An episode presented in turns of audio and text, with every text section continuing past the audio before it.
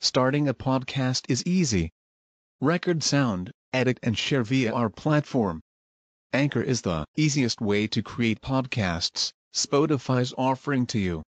Distribute your podcasts to the most popular listening platforms, including Spotify, Apple Podcasts, Google Podcasts, and more, with just one tap. Download the free app to start your podcast with the versatile platform from Anchor. Thank you.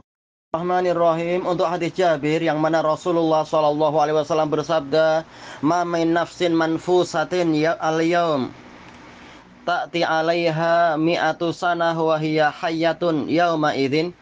Tidak ada satu jiwa pun yang masih hidup pada hari ini lalu dia didatangi 100 tahun dalam keadaan masih hidup pada hari itu.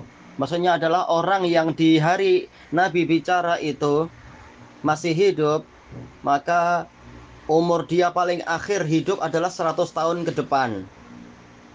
Dan itu jarang sekali yang mencapai usia itu.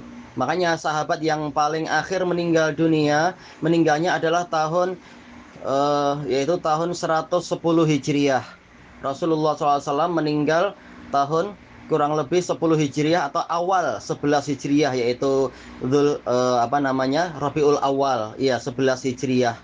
Ya, ting tahun 11 Hijriah tinggal ditambah 100 tahun misalkan 111 uh, eh, tidak ada yang mencapai itu maksimalnya adalah 110 kata Ibnu Hajar yang paling akhir meninggal dunia kalau tidak salah adalah Wasilatu binul Asqa radhiyallahu an. Tayyib, itulah yang dimaksudkan. Dan ini dalil yang menunjukkan bahwasanya Nabi Khidir sudah meninggal dunia.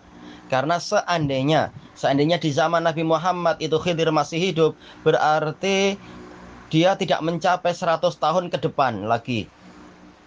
Tapi karena yang setelah itu generasi berikutnya lagi lah yang hidup dan seterusnya dan seterusnya. Khidir tidak ada sampai zaman sekarang.